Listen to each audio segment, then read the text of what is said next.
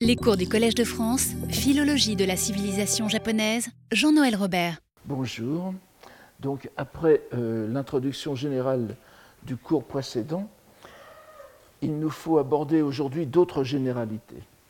Cette fois sur la culture de la fin de l'époque d'Edo, qui fut le cadre de l'activité intellectuelle de notre protagoniste de cette année, Motohori Norinaga je prends l'époque d'Edo au sens large, vous allez voir, c'est-à-dire vraiment, euh, comme vous, je, répète pour euh, que Moni euh, Norinaga est né en 1730 et pas en 1750, vous voyez qu'il est mort au tout début du 19e siècle, ce qui est la, toute fin de, l'époque d'Edo, mais je, parle d'un contexte qui s'étend grosso modo de 1750, même, avant d'un certain côté, jusqu'à 1850 et, au-delà.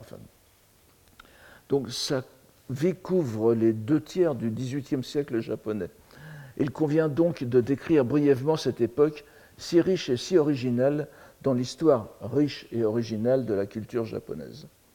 Cela sera utile à tout le monde, car c'est précisément cette époque et le demi-siècle qui la suit qui constitueront pour les Japonais modernes, ceux du XXe siècle et ceux du XXIe siècle, qui s'en soucient encore, l'ancien Japon imaginaire, bien plus que celui de Heian, pour la raison évidente qu'ils en étaient dans une large mesure les héritiers directs.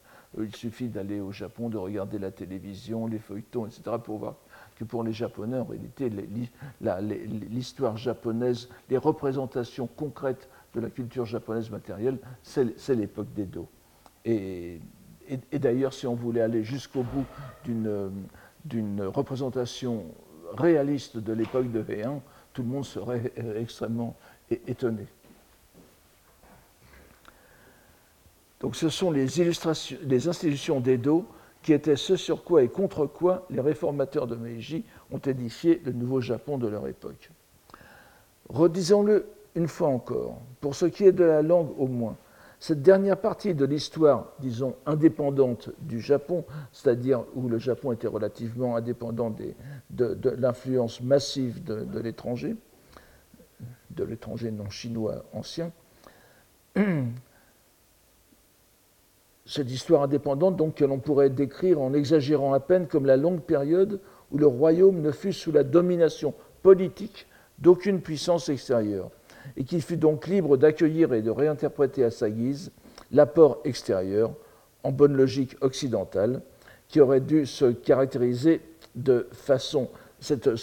donc l'évolution de la période aurait dû se caractériser de façon inverse à celle qui se manifestait qui se manifesta en réalité si on suivait la logique historique, disons, euh, occidentale.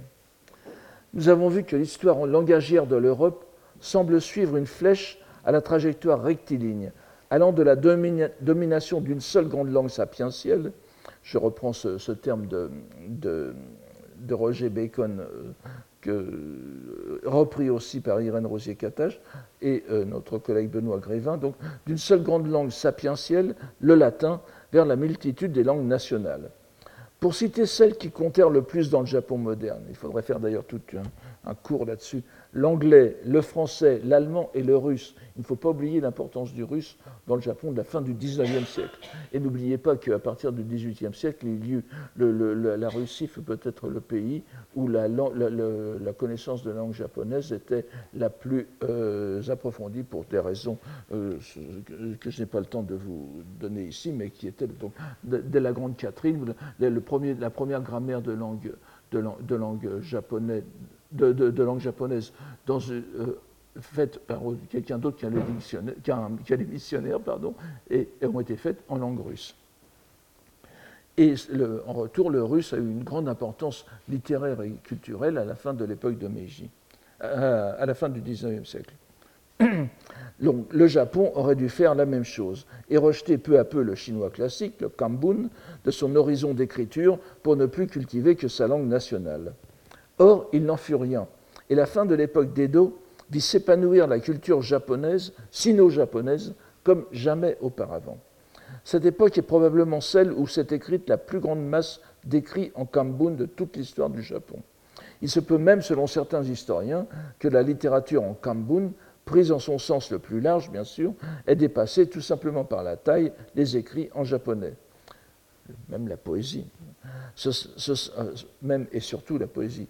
Ce simple, fait, ce simple fait devrait servir d'exemple et de leçon aux historiens des langues qui tiennent pour inéluctable l'évolution vers l'emploi de la langue parlée aux dépens, aux dépens des langues sapientielles.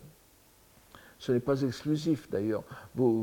À, la fin de l'époque d'Edo, se développe une littérature japonaise drôlatique en langue parlée, enfin, vous, connaissez tout cela, qui est, parallèle, vous avez, qui est parallèle à l'essor de la, au, redéveloppement de la littérature sino-japonaise. Vous avez les, deux extrémités, en quelque sorte, de la, de, la palette culturelle qui se développe de façon euh, inouïe.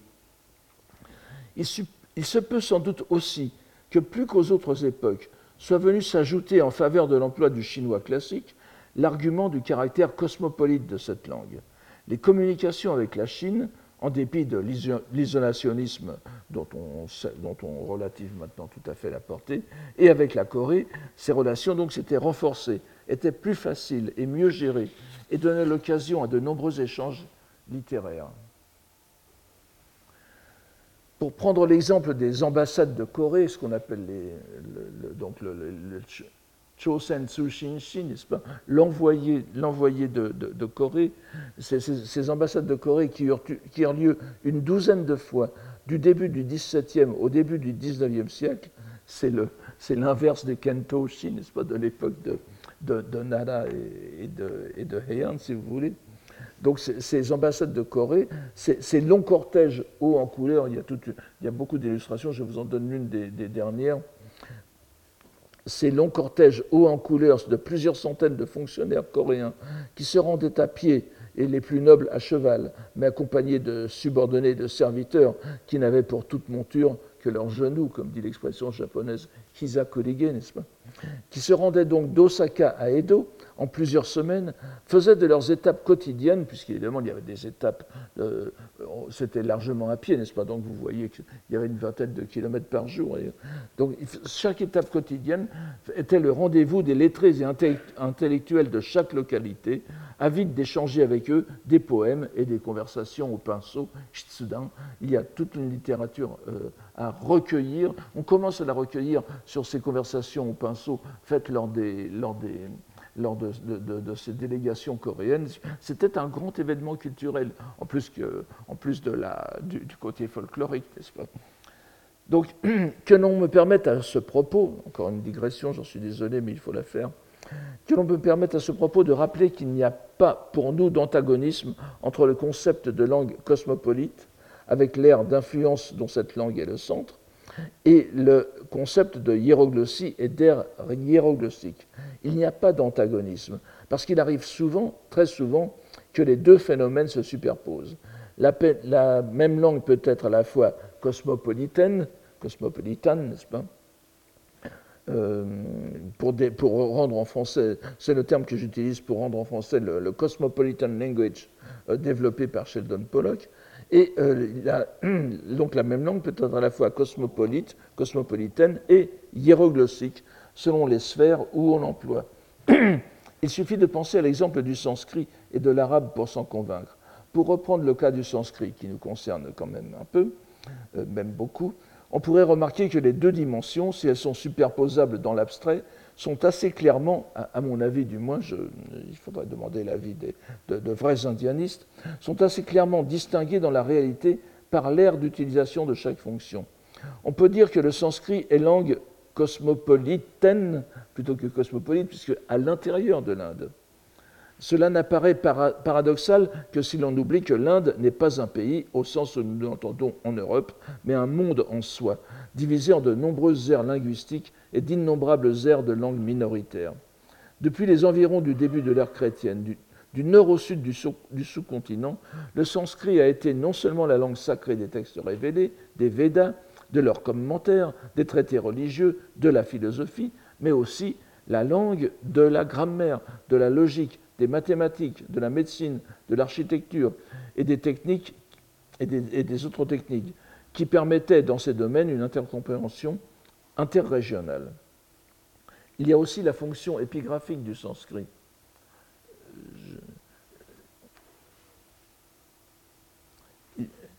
voici un exemple d'une inscription khmer à Siem Reap, n'est-ce pas, enfin, à, Angkor, donc une inscription euh, en, lettres cambodgiennes, mais en langue euh, sanscrite. Cette fonction épigraphique qui commence bien souvent l'absence de littérature historique que l'on impute à cette langue.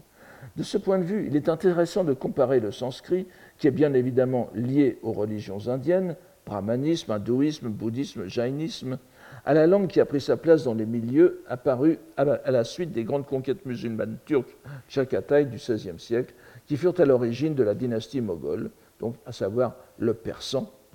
Cette langue n'a fait que prolonger en Inde le rôle qu'elle assurait en Asie centrale et en conséquence repris le rôle cosmopolitain du sanskrit, mais dans les régions acquises à la religion musulmane seulement. Et enfin, ah, évidemment, il faut nuancer tout cela. Nous avons donc en Inde, à partir du XVIe siècle, deux langues cosmopolitaines, le sanskrit et le persan, un état qui perdurera jusqu'au début du XXe siècle, où elles seront remplacées par l'anglais. En revanche, en dehors du sous-continent indien, il me semble que le rôle du sanskrit, en tout cas dans la proportion la plus large, ne relève plus du cosmopolitanisme, mais essentiellement de la hiéroglossie. L'ère hiéroglossique du sanskrit, c'est-à-dire les régions de l'Asie où le sanskrit est considéré comme la langue sacrée et sapientielle de référence, s'étend du Tibet et de la Mongolie jusqu'à Java et au Japon. Je vous donne ici, je vous donne ici deux exemples de, deux exemples de, de lettres sanscrites, des, des, bonji donc, euh, au, au, Japon.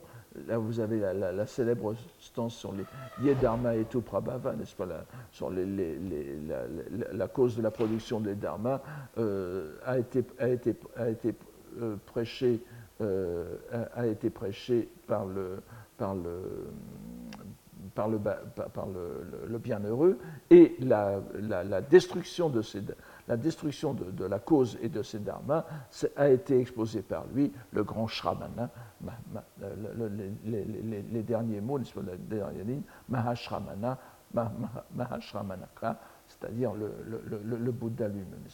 Et ici, vous avez une célèbre Dharani, aussi en Bonji, donc utilisée au Japon.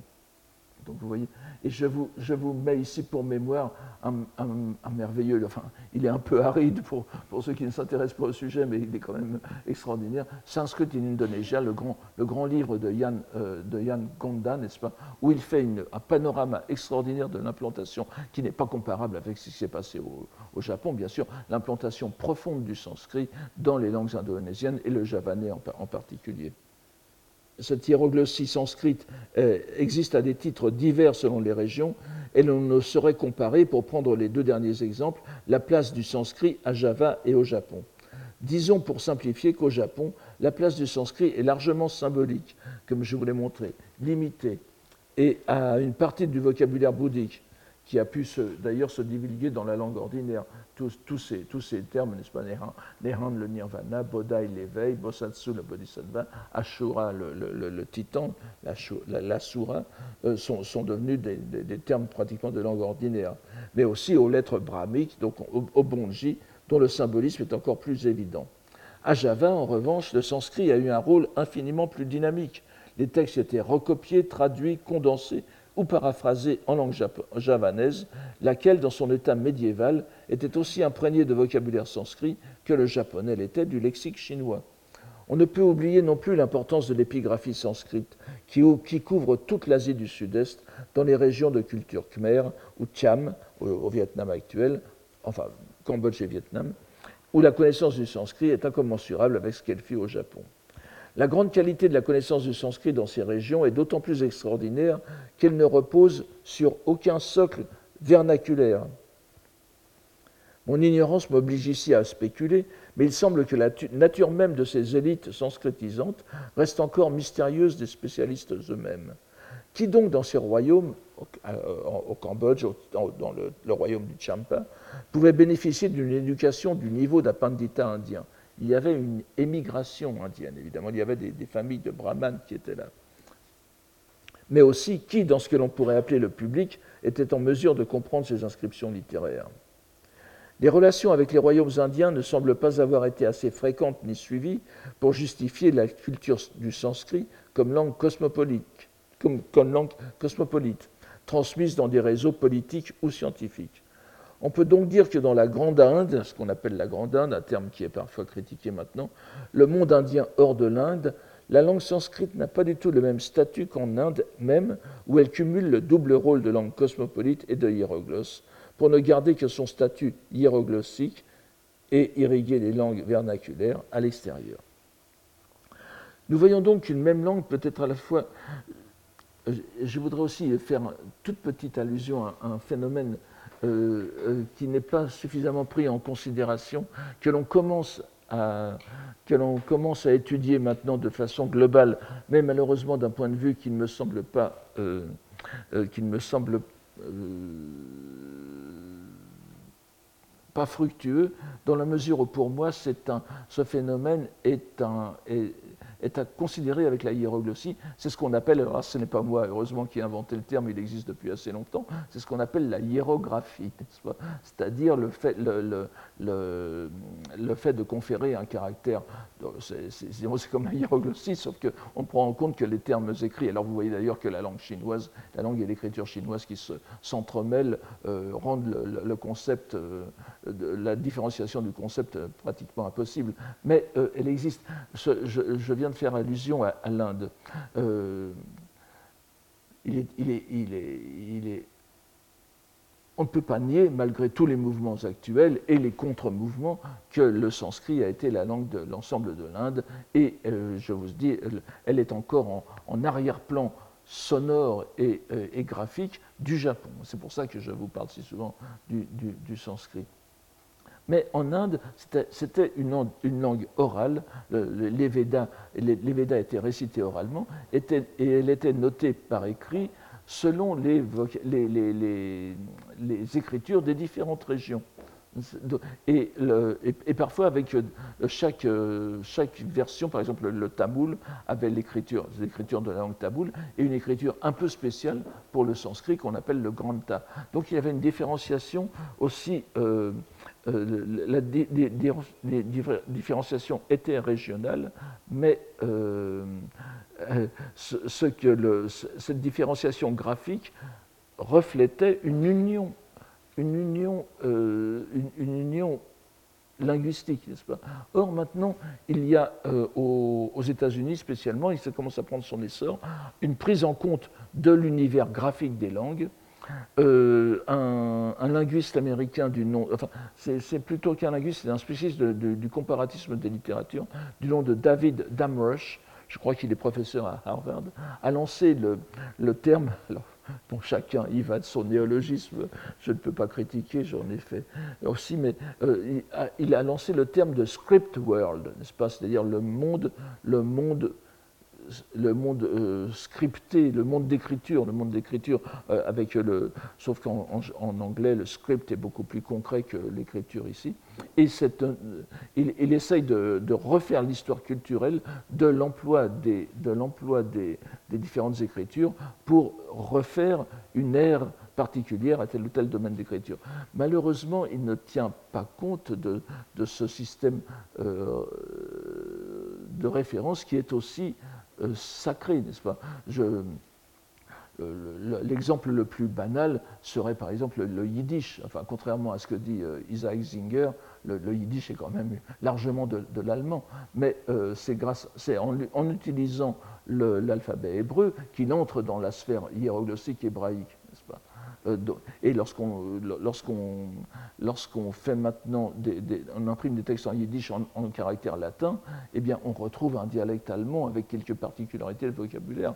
Donc, euh, euh, c'est, enfin, il est très difficile de, faire le départ entre hiéroglossie et hiérographie. Et comme on va de plus en plus parler de ces, de ces, de ces problèmes maintenant, puisque le, mouvement est lancé aux États-Unis, ça va bientôt venir en France. Dame Rush a fait déjà des, émules dans d'autres, euh, aires culturelles, comme le Vietnam en particulier. J'attire votre attention là-dessus, et pour vous dire qu'il euh, il va falloir reprendre le problème de façon globale.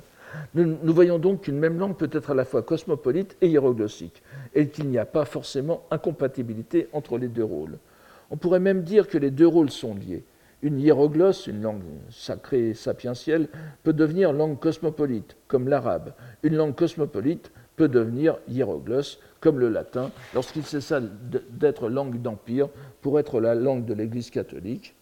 Euh, enfin, il ne faut quand même pas trop simplifier, car il garda aussi largement son statut de langue cosmopolite au Moyen Âge, à la Renaissance et une partie des temps modernes. Mais vous voyez, les rôles sont fluctuants. Donc le chinois classique s'inscrit euh, lui aussi dans cette double dimension hiéroglyphique et cosmopolite.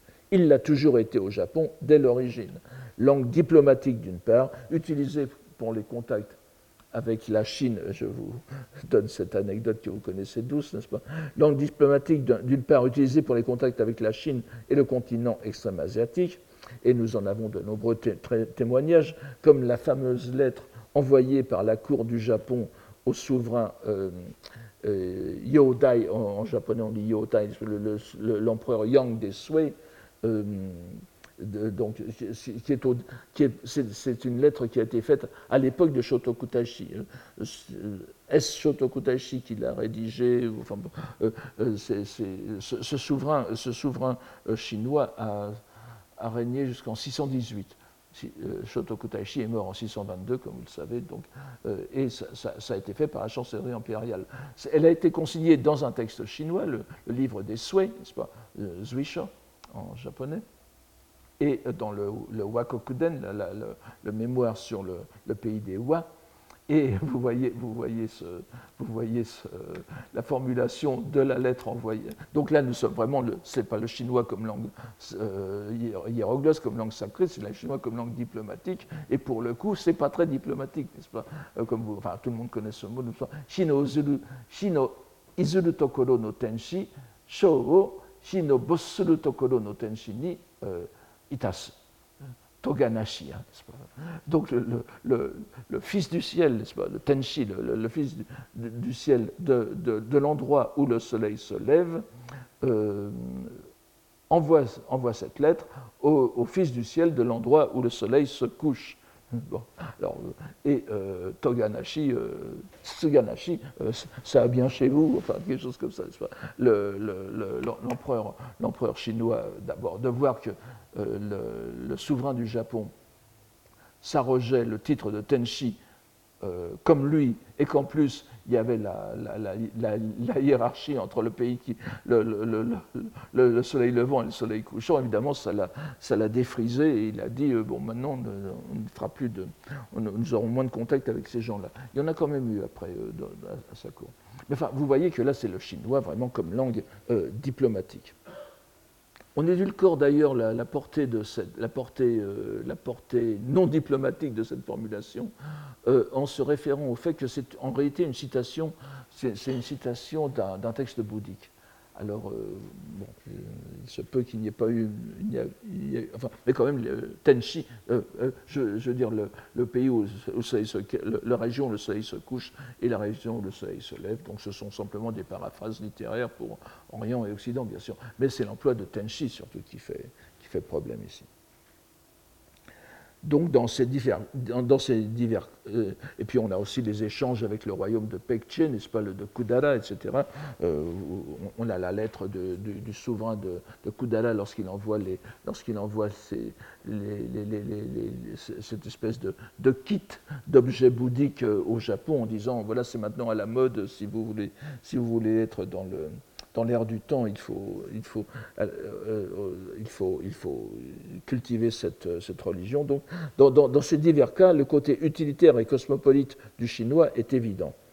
Et puis, euh, nous avons bien sûr l'aspect bien plus profond et surtout décisif pour l'histoire de la langue japonaise, l'aspect hiéroglossique, le chinois comme support de la doctrine bouddhique, laquelle est l'axe intellectuel de la relation Wa-Kang. Nous n'y reviendrons pas puisque c'est la matière de toutes nos années de cours. Pour en revenir donc à notre propos, il n'y a pas de contradiction entre les deux dimensions de ces langues référentielles, en particulier du chinois classique.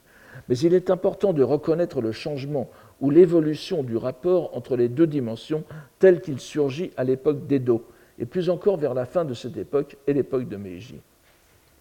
Ce changement ne concerne pas seulement les relations diplomatiques et commerciales entre la Chine manchoue, mais la, Chine des Qing, donc, mais aussi les relations littéraires bien que nous ayons des témoignages réguliers au long des siècles de l'intérêt que manifestaient les lettrés japonais pour une reconnaissance venant de leurs pères chinois à l'égard de leurs écrits, c'est certainement à l'époque d'Edo que cet aspect des relations sinoglossiques peut se concrétiser dans des conditions jusqu'alors inconnues.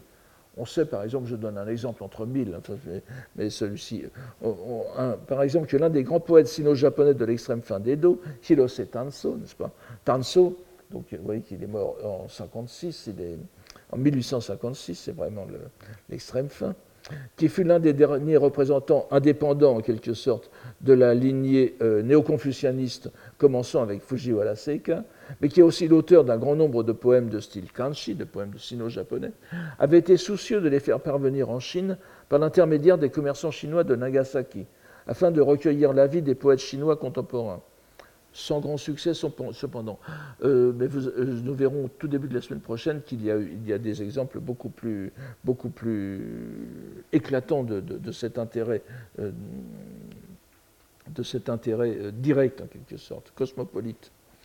C'est dire que le chinois classique, qui avait été jusqu'alors une langue essentiellement écrite au sein d'une relation verticale de transmission de la Chine vers le Japon, tandis que la conversation littéraire se déroulait, elle, dans un milieu avant tout horizontal, celui des cercles lettrés euh, japonais, qui s'était bien sûr considérablement élargi à l'époque d'Edo. Nous ne sommes plus dans le Saint-Germain-des-Prés de l'époque de Heian, n'est-ce pas, la, capitale de Heian, de, Heian-kyo étant, le, lieu où se faisait la, plus grande partie de l'activité littéraire. Là, c'est vraiment dans tout le Japon maintenant, à l'époque d'Edo, qu'elle qu'elle est développée mais euh, cette, relation horizontale n'avait jamais été réellement transversale, c'est-à-dire franchissant les frontières, et elle devient véritablement internationale à l'époque d'Edo. Cela est vrai aussi dans un domaine plus inattendu, celui de la transmission du christianisme. Bien que l'on soit encore très loin d'avoir abordé la question comme il le conviendrait, et euh, à ce sujet je peux peut-être Ah oui, oui, il est ici. Je, peux vous suggérer au moins la lecture de ce livre de M. Euh, Suzuki Norishisa, Seisho no Nihongo, Honyaku no Rekishi, qui est un livre euh, assez factuel où il prend une trentaine. Euh, oui, le, japonais de, la Bible, histoire des, traductions, où il prend justement la traduction d'une trentaine de termes fondamentaux de la, de la religion chrétienne et l'histoire de leur traduction en en japonais. Euh, alors, ce n'est pas encore euh, suffisamment euh, étudié, mais de plus en plus nombreux sont les philologues qui prennent en compte l'importance des traductions en chinois classique élaborées au cours du XIXe siècle en Chine par des missionnaires anglo-saxons travaillant en coopération avec des lettrés chinois, convertis ou non. Et cet aspect de la synoglossie n'est décidément pas sans rapport avec notre enquête et même vous allez le voir avec le, cours de cette année. Je n'en donnerai ici qu'un exemple, mais qui illustre ce rapport de la façon la plus éclatante et qui vient de haut, oserais-je ajouter. Il s'agit de la traduction en chinois du nom de Dieu tel qu'il est employé dans la Bible chrétienne. Je simplifie bien sûr tout cela. De nos jours encore, les discussions ne sont pas closes du côté chinois, alors que l'on peut dire que la question est réglée du côté japonais. Pour dire Dieu dans le christianisme, on dit Kami-sama, n'est-ce pas Ou Kami ou Kami-sama. Mais elle est réglée du côté japonais, elle est toujours ouverte du côté chinois, mais grâce précisément à la traduction chinoise. Pour ne reprendre très brièvement, euh, rassurez-vous, l'histoire à partir de Matteo Ricci, euh, n'est-ce pas, début du XVIIe siècle, euh, on se rappellera peut-être que lors de la, leçon de l'an dernier sur, euh, de, la, sur la traduction de Logos, pas, à propos de Dogen, par Tao, qui, euh, qui rejoignait, qui avait fait Matteo Rixi. Il avait, il avait, traduit le Logos grec, le verbum, donc par le mot, le mot chinois Tao, Michi, et euh, il, retrouvait en quelque sorte une intuition de Dogen qui avait euh, popularisé en japonais la lecture iyu de ce terme Michi.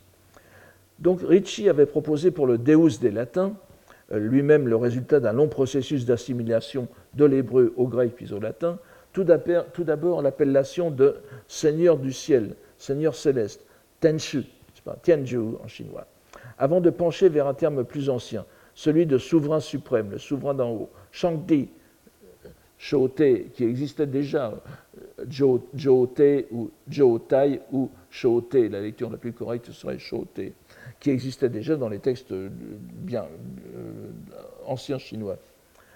Avec l'activité des missionnaires américains et britanniques qui prit son essor en Chine autour du milieu du XIXe siècle, alors que Tenshu était devenu définitivement la marque de la traduction catholique, les discussions reprirent de plus belle, car l'on reprochait à Shangdi, à Shote, donc, d'être l'ancienne appellation de l'être suprême dans la, religion chinoise traditionnelle. Si bien que fut proposé un autre terme, a priori surprenant pour les Chinois en raison de la modestie de son signifié, celui de Shan, n'est-ce pas, Jin en Shin ou Jin en, japonais, et Kami, bien sûr, en lecture kun, donc, euh, qui désigne une, vaste catégorie d'êtres surnaturels allant de ce que nous appellerions des génies, voire les fantômes, jusqu'aux dieux célestes. Et on connaît par exemple en, japonais et en sino-japonais l'expression Jingi, qui désigne Kami, les dieux du ciel, et Shinokami, n'est-ce pas, les, dieux de, la terre. Il on se rappellera aussi que le nom courant des dieux du bouddhisme, Ten, en général on dit Ten, n'est-ce pas, euh, euh, c'est euh, l'abréviation de Tenjin. Vous avez encore le mot Shin dedans. C'est-à-dire que le terme chinois recouvrait dans une large, mesure le champ sémantique de l'anglais God, lui, qui prolongeait lui-même le grec théos. Et donc il permettait une grande souplesse d'emploi. Mais alors que Shangdi, Shote, était d'emblée le seigneur du haut, n'est-ce pas, le Seigneur suprême, était d'emblée compréhensible comme appellation du Dieu suprême, Shen, Kami, Shin, pour être pleinement compris en chinois, devait être expliqué dans un enseignement préalable en raison des graves risques de malentendus que son emploi peut susciter il faut remarquer que Shote, d'ailleurs, revient en force maintenant au Japon, oh, en Chine, pardon, Shangdi, dans les éditions les plus récentes. Et vous avez les Bibles chinoises protestantes sont divisées en deux, en deux, grandes, en deux grandes éditions, les Bibles Shen et les, Bibles Shangdi, Shangdi, qui diffèrent donc simplement par la façon dont on, désigne Dieu, ce qui a quand même une certaine importance. Et mais euh, pendant très longtemps, en tout cas, c'est Shen donc Chine, qui l'a emporté.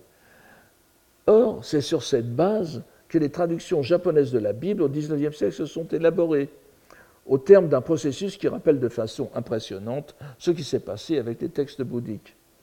On se rappellera peut-être que ce qu'on a appelé d'un terme un peu grandiloquent le siècle chrétien au Japon, donc du XVIe au XVIIe siècle, euh, on n'a pas abouti à une désignation enraciné du nom de Dieu, puisque vous vous rappelez, on a, fini par prendre le mot de Deus.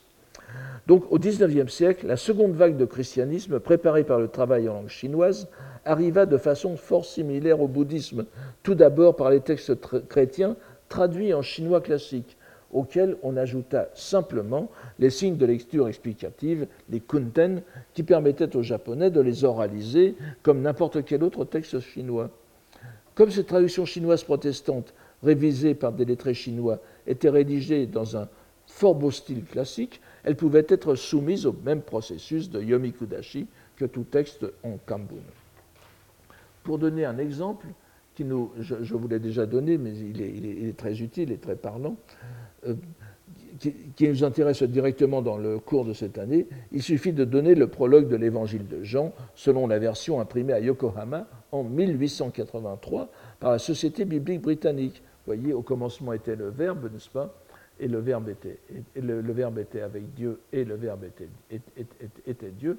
Vous voyez que Genshi, Genshi Hajime Michi Do Ali, Michi Ali, mais là on va le lire en japonais. Koto ou Kotoba Ali, et Kotoba, Kami, et, euh, c'est après que, c'est intéressant, n'est-ce pas? Donc, Genshini Koto Kotoba a dit Koto ou Kotoba, Kami to tomonis, et le verbe était avec Dieu, et voyez, euh, euh, et sono Koto Sunawachi Kaminari, et le verbe était Dieu. Et vous voyez que pour, évidemment, tous les Japonais voudront dire ici Michi et pas, et pas, verbe. Et vous voyez que euh, le, kami, le kami c'est aussi le dieu du Japon, les dieux du Japon, mais ici utilisé dans un sens monothéiste. Et vous voyez que dans le prologue de l'évangile de Jean, révisé en, révisé par, les, par, les, par, les, par, les, Chinois, puis lu en kun, eh bien vous avez Michi et Kami, qui sont exactement les deux termes principaux de l'œuvre de Motori Norinaga. vous voyez à quel point cette, cette relation sino-japonaise est, importante pour, pour, pour, pour, voir se dessiner les équivalences linguistiques qui sont en, qui sont en arrière-plan. Contrairement donc à ce que l'on aurait pu penser et estimer que la traduction du, ce que l'on aurait pu penser et estimer de la traduction du God chrétien par Camille, euh, eh bien, c'est une, une, sorte d'assimilation. C'est exactement ce qui s'est passé avec l'anglais ou le, français ou même le latin. C'est l'assimilation des dieux païens, des dieux japonais, au kami. Mais euh, cette, appellation de kami n'est pas le résultat d'une confrontation directe entre l'Occident et le Japon, c'est une médiation par le chinois. C'est ce que l'on oublie toujours. Et la plupart des, la plupart des, gens qui vous, qui vous, parlent maintenant du, du, kami japonais, du kami chrétien japonais, comme une adaptation directe de la notion ancienne japonaise de kami, se trompent. Elle est passée par le chinois. Mais c'est tellement efficace, ce, détour a été tellement efficace que, tout le monde l'a oublié. Donc cet antique terme religieux qui s'applique aux 800 myriades d'entités surnaturelles, les Yao, no Kami, en est venu à désigner le dieu du monothéisme, sens qu'il est à présent le plus souvent dans la conscience linguistique japonaise. La plupart des Japonais, quand, vous, leur posez la question de, Kami, euh, penseront au dieu unique et pas aux différents Kami, Kamigami, n'est-ce pas?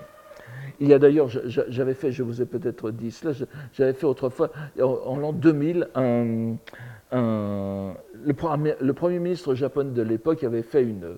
Euh, là aussi, nous, ne sortons pas de Motori Norinaga en réalité, puisqu'il avait, fait du Motori Norinaga en, en disant que le japonais était Kami Kuni, le pays des dieux le, pays des dieux. Ça a créé, un, scandale monumental. Or, à ce moment-là, j'étais au Japon, je faisais des, cours euh, dans une université japonaise sur l'histoire des religions. Il y avait une centaine d'étudiants à peu près, et j'ai eu l'idée de leur, faire, un test, puisqu'en japonais, on ne pouvait pas distinguer. Je leur demandais de traduire en, anglais le, le kami no kuni, n'est-ce pas? Euh, et, 90%, la plupart, ont répondu God's country, pas? Le pays de, Dieu et pas le pays des dieux. C'est-à-dire que les, Japonais même, à qui s'adressait cette proclamation du ministre, ne le comprenaient pas du tout dans le sens du Premier ministre japonais, qui lui parlait justement, qui faisait une allusion, une allusion à la, à la, à à la, vision traditionnelle japonaise, enfin, du kokugaku, donc des études nationales de, la divinité, et ces, auditeurs japonais le prenaient dans la vision euh, anglo-saxonne.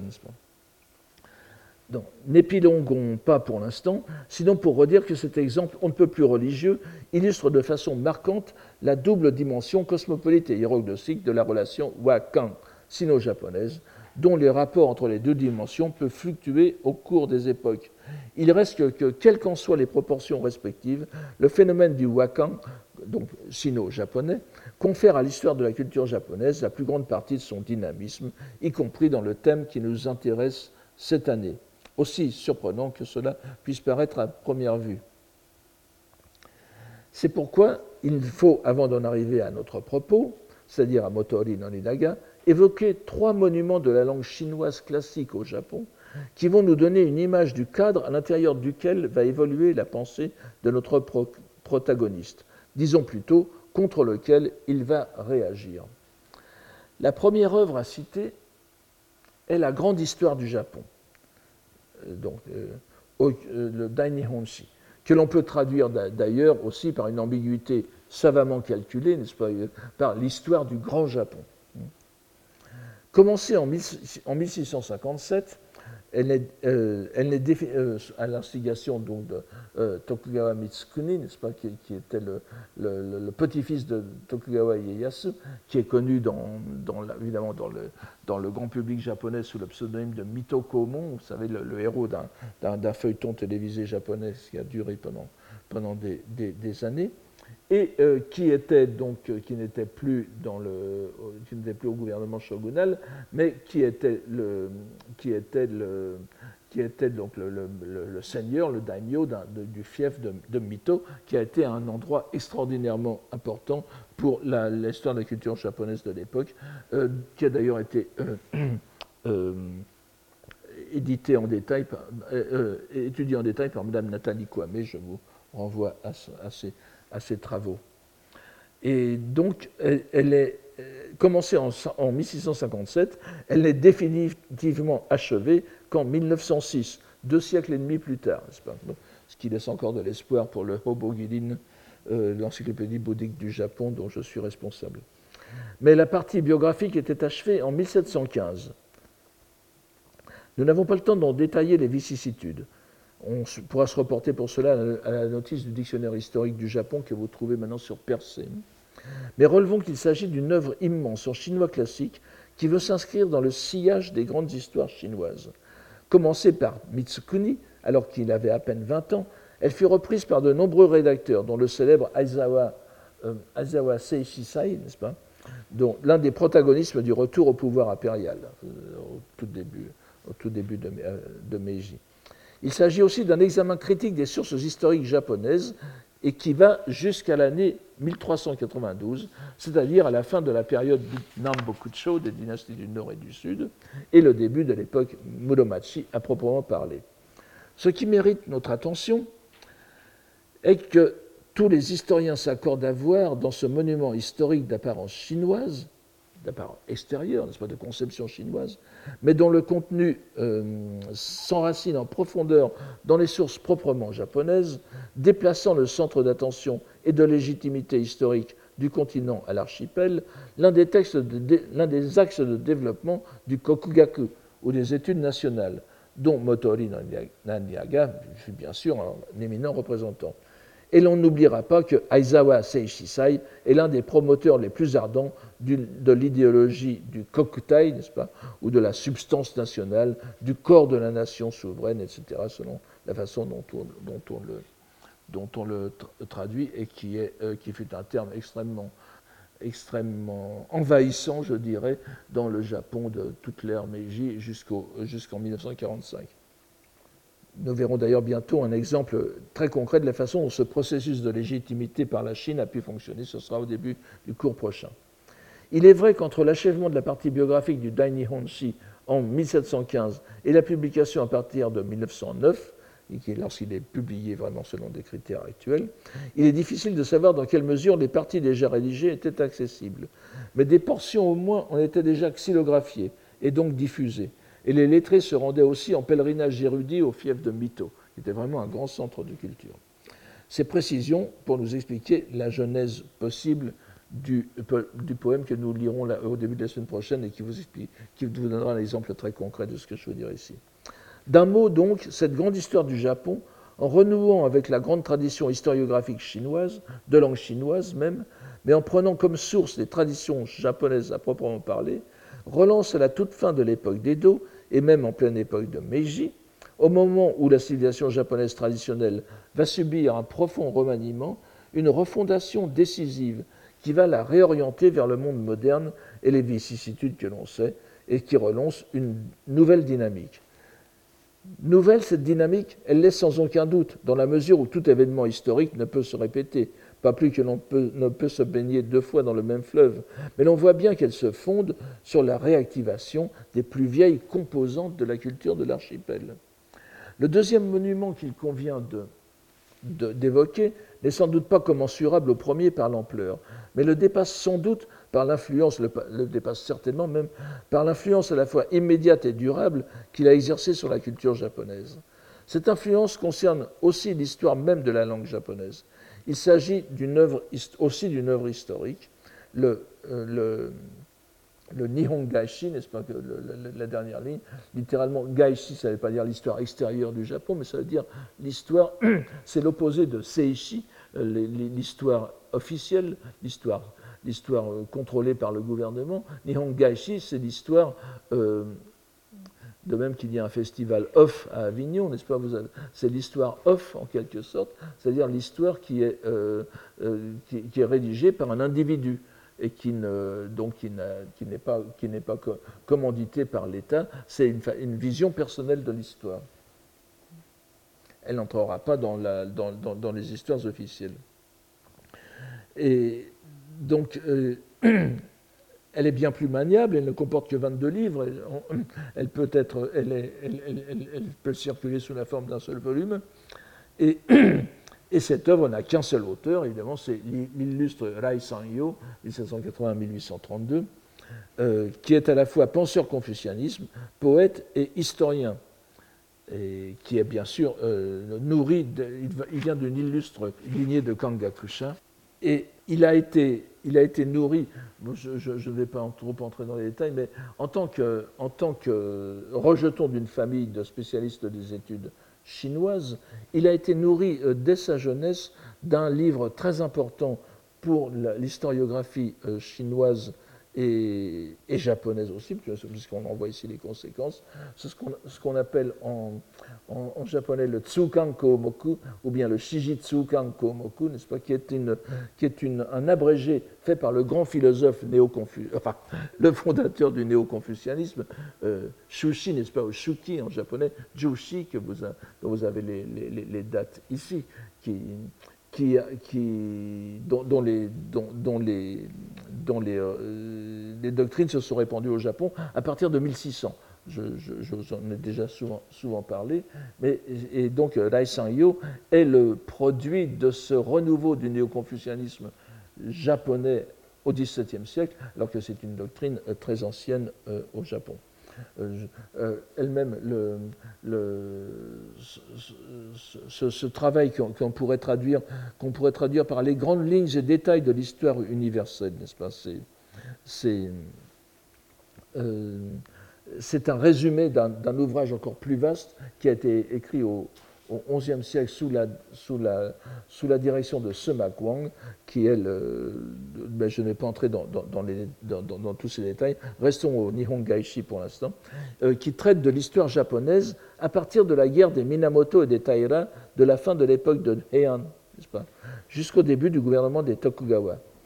Bien que l'on traite, que traite le, euh, le, plus souvent de la lignée confucianiste, euh, néo-confucianiste japonaise des idées de Rai, de Rai Sanyo, euh, l'attention qu'il porte à la légitimité du pouvoir ne peut nous faire penser qu'à une chose, et de même que l'époque qu'il a choisie comme début de son Nihongaishi, c'est-à-dire la guerre des Genpei et le début du shogunat de Kamakura, ça vous rappelle sans doute quelque chose, c'est ce qui a motivé la, rédaction par, euh, par JN du du Gukansho, n'est-ce pas, de son essai sur l'histoire, qui est une réflexion justement sur la fin du système impérial et le début du système qu'il voit du système shogunal. Le, le Gukansho qui a été rédigé en 1221 à peu près, 1221-1223, et euh, vous voyez que bien que Lai Sanyo soit dans une, dans une lignée historiographique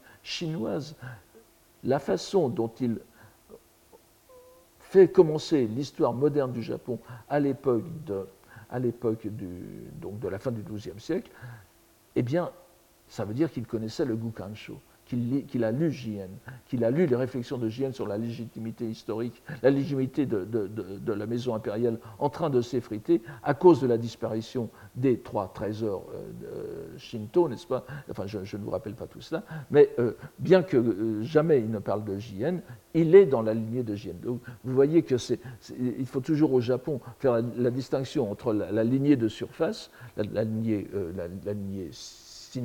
en quelque sorte, et la lignée euh, euh, nationale en quelque sorte qui, est derrière. Ainsi que l'a rappelé le professeur Saito Maleshi dans la conférence qu'il a prononcée au Collège de France en 2018, Et ainsi que le souligne encore notre, collègue Robert, notre collègue Robert Tuck, cet ouvrage ne concerne pas seulement l'historiographie.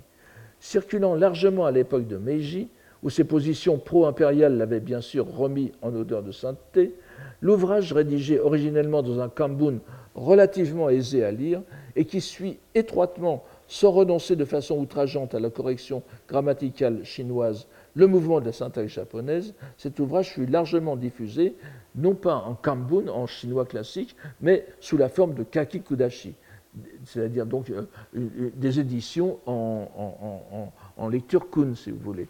Et donc il se présentait comme un texte japonais. Et d'ailleurs, le texte euh, actuellement disponible dans la collection populaire Iwanami Bunko, édité d'ailleurs par un descendant direct de Sanyo, est dans ce style. Ce n'est pas en kambun, c'est en kakikudashi. C'est donc sous cette forme que le Nihon Gaishi a aussi profondément influencé les nouveaux styles, le nouveau style japonais qui se répandit dans euh, les ouvrages historiques et les essais. On en voit l'un des derniers exemples, ceux qui s'intéressent peuvent s'y référer, c'est très intéressant. Dans l'histoire de l'époque d'Edo, Edo Jidaishi, n'est-ce pas, de, Mikami Sanji, qui est mort en, en, en 39, et qui a été réédité aussi dans, des, collections accessibles, qui est entièrement écrite dans ce style. Donc, à l'instar du Dai Nihonshi, le Nihon Gaishi reprend l'histoire du Japon, là où les histoires anciennes japonaises N'oubliez pas que nous avions ce qu'on appelle les, six histoires nationales, Rikkokushi, n'est-ce pas? C'est-à-dire ces, histoires qui ont été faites, euh, qui ont été faites, établies grosso modo des environs de 700 aux environs de 900 au Japon en langue chinoise, en langue chinoise japonaise, donc en kambun, et dans la, dans la, dans la, dans le prolongement de l'historiographie chinoise. Donc, euh, vous voyez, ils vont, ça va à peu près jusqu'à l'époque de Heian, et nos historiens reprennent cela à la fin de l'époque de, Heian.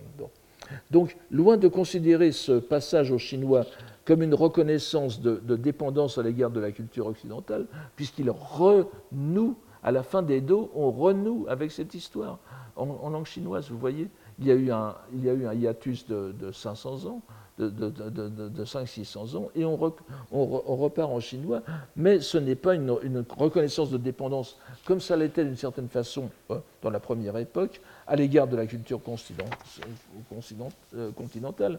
Ces historiens et penseurs japonais, au contraire, estimaient que la mise en chinois classique permettait à leur pays d'accéder à la pleine légitimité historique il n'y avait pas pour eux de contradiction entre le concept d'étude nationale, kokugaku, et le fait de les mener en une langue dont le caractère cosmopolite était en quelque sorte sublimé par le caractère hiéroglossique. Il n'est donc pas du tout certain que le choix du Kambun ait été justifié par une nécessité internationaliste, un souci de montrer aux royaumes étrangers, et en tout premier lieu à la Chine, la légitimité du pouvoir au Japon. Pour reprendre l'expression que nous avons utilisée tout à l'heure, il ne s'agissait pas pour eux de nouer un dialogue transversal, mais de poursuivre une tradition verticale, de poursuivre la lignée historiographique japonaise d'expression chinoise qui a accompagné dès l'origine le pouvoir politique au Japon. Un troisième titre qu'il nous faut donner à présent viendra appuyer cette interprétation. Il s'agit à mes yeux d'un ouvrage qui doit être mis en parallèle au Nihon Gaishi, pour le rôle similaire qu'il a joué dans l'histoire de la culture comme de la langue. On pourrait en faire un parallèle assez étroit, mais je ne. Bien qu'il soit à présent bien moins important que le Nihon Gaishi pour la place qu'il occupe dans le lectorat japonais, il est encore loin d'être négligeable. négligeable. Nous pourrions appeler cet ouvrage le Diogène Laërce japonais. Le titre usuel en est Sentetsu Sodan, le, euh, les récits sur les sages d'antan. L'auteur, j'abrège, pas, l'auteur qui est Hada Zen ou Hada Nensai, mort en 1820, très peu de temps, enfin, euh, après, après euh, n'est-ce pas, appartenait aussi, comme Rai Sanyo, dont il est le contemporain, à une lignée de lettrés confucianistes. Et il conçut un projet historiographique assez original au Japon, dont on ne trouve l'équivalent auparavant. C'est vrai que la préhistoire, l'archéologie, comme on dit, de, de ce, de ce, de ce, de ce livre est assez, est assez délicate. Et euh, il, me semble, et je, crois, je, crois, ne pas avoir été le seul à faire le rapprochement, qu'on euh, pourrait trouver le meilleur parallèle avec un texte comme le Genko Shakusho, qui est de 1322, vous voyez bien, bien avant, qui est écrit par un moine zen d'ailleurs, Kokan Shilen, qui est une série de biographies bouddhiques japonaises sur les moines, sur les, sur les, grands religieux bouddhiques japonais, euh, donc euh, limité au Japon, avec un peu le même, le même plan, euh, c'est-à-dire euh, des, des, données biographiques, des données anecdotiques, des résumés d'ouvrages et de, et, de, et, de, et de. Enfin, il y a des, parallèles assez, assez stricts à faire entre les deux. Donc, dans, cet ouvrage sont données la biographie agrémentée d'anecdotes, toujours très intéressantes et enrichissantes, de 72 penseurs on pourrait parler de, philosophes confucianistes et néo-confucianistes, strictement insérés dans les limites chronologiques de l'époque des Tokugawa, puisque le premier est Fujiwara Seika, donc l'introducteur du euh, néo-confucianisme, qui est mort en 1619, et, euh, qui, ça, se, poursuit avec différents penseurs jusqu'à la fin des Do. Et il y a eu ensuite euh, il y a eu ensuite des, des, des, continuations qui ont été faites, des suites qui ont été faites et qui nous mènent jusqu'au début du XIXe siècle, n'est-ce pas? Euh, la suite fut d'ailleurs élaborée par son fils et, et par un disciple qui, qui va pratiquement jusqu'à la fin des dos. Et ici encore, le livre rédigé en un kambun très vivant regorgeant d'anecdotes et de détails historiques très précis, très précis grâce à l'enquête méthodique que fit Hanazen. Et euh, ce n'est pas du tout, ce n'est pas seulement un homme de cabinet, il a vraiment écumé le Japon à la recherche. Euh, l'un de ses principaux matériaux historiques était les stèles. Vous savez que lorsqu'un grand un, lettré meurt, en général les disciples rédigent une très belle stèle en, chinois, euh, chinois littéraire et avec quantité d'informations biographiques qu'on ne trouve pas ailleurs que sur ces stèles. Donc si on veut faire des, si on des, recherches sur des personnages peu connus qui n'ont pas été traités dans des biographies euh, imprimées, il faut faire le tour du Japon euh, avec, et, recueillir ce qui est dans, sur ces stèles. ce n'est pas encore fini. Donc c'est un... De même, comme le Nihon Gaishi, à partir de l'époque de Meiji, ce, livre fut largement répandu au Japon, non pas en Kambun, dans le Kambun originel, mais en Kakikudashi, qui était euh, ainsi accessible à un public bien plus nombreux. Et son importance est d'autant plus grande pour le Japon de l'époque alors là c'est encore une, opinion un peu personnelle, mais qu'il a selon moi lourdement influé sur le choix du terme sino-japonais destiné à rendre le concept occidental de euh, philosophie. Et là aussi, je voudrais quand même euh, en, parler parce que c'est quelque chose qui, me semble-t-il, n'est euh, jamais, jamais souligné. Je crois que je, vous renvoie par exemple à l'article de M. Kanayama Yasuhira The Birth of Philosophy as Tetsugaku in Japan, qui donne de très précieux renseignements, mais qui n'a pas du tout le même point de vue que moi. Et vous pouvez aussi euh, vous référer au, livre, au beau livre de Michael Luken, Le Japon grec, culture et possession, où il traite un peu du, problème. Donc, comme chacun sait, euh, et nous ne pouvons qu'en convenir, le terme sino-japonais moderne, le néologisme, donc Tetsugaku pour philosophie, un concept européen s'il en est, a été établi par le penseur japonais Nishi Amane, euh, dont je vous donne ici les dates. On a même la date exacte, enfin l'une des dates possibles en tout cas, euh, celle de 1877, année où le terme fut employé dans l'établissement du programme de l'Université de Tokyo, qui était alors en cours euh, d'élaboration. Par l'intermédiaire du japonais, et en raison de la parfaite sinité, si j'ose dire, du terme, il passa rapidement entre 90 et, 1890 euh, et 1895, selon Kanayama, en Chine, puis dans les autres langues sinoglossiques. Là, vous voyez encore le rôle cosmopolite, n'est-ce pas, du chinois. Tout le monde, ou presque, euh, s'accorde sur la traduction de ce binôme, Tetsugaku, par étude de la sagesse. Et on rappelle aussi que Nishi, euh, Nishi Amane a hésité tout d'abord entre deux possibilités soit Ki Tetsugaku ou euh, Tetsugaku. avant de choisir la seconde. Là encore, beaucoup de commentateurs traduisent ou paraphrasent le premier segment Kitetsu comme aimer la sagesse et le voient comme une traduction littérale de philosophia, littéralement donc euh, le, fait d'aimer la sagesse. Ils sont d'ailleurs induits en cela par Nishi Amane lui-même.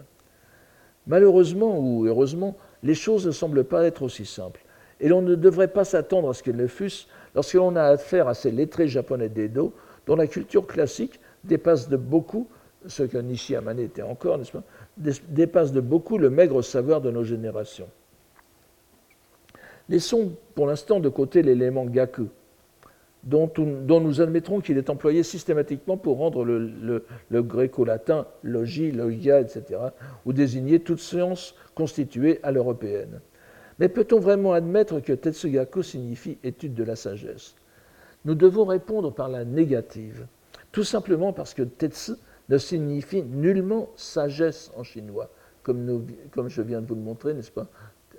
Le Sentetsu Sodan, le, titre de l'ouvrage de Ramane, euh, je l'ai traduit par les, propos sur les sages d'antan.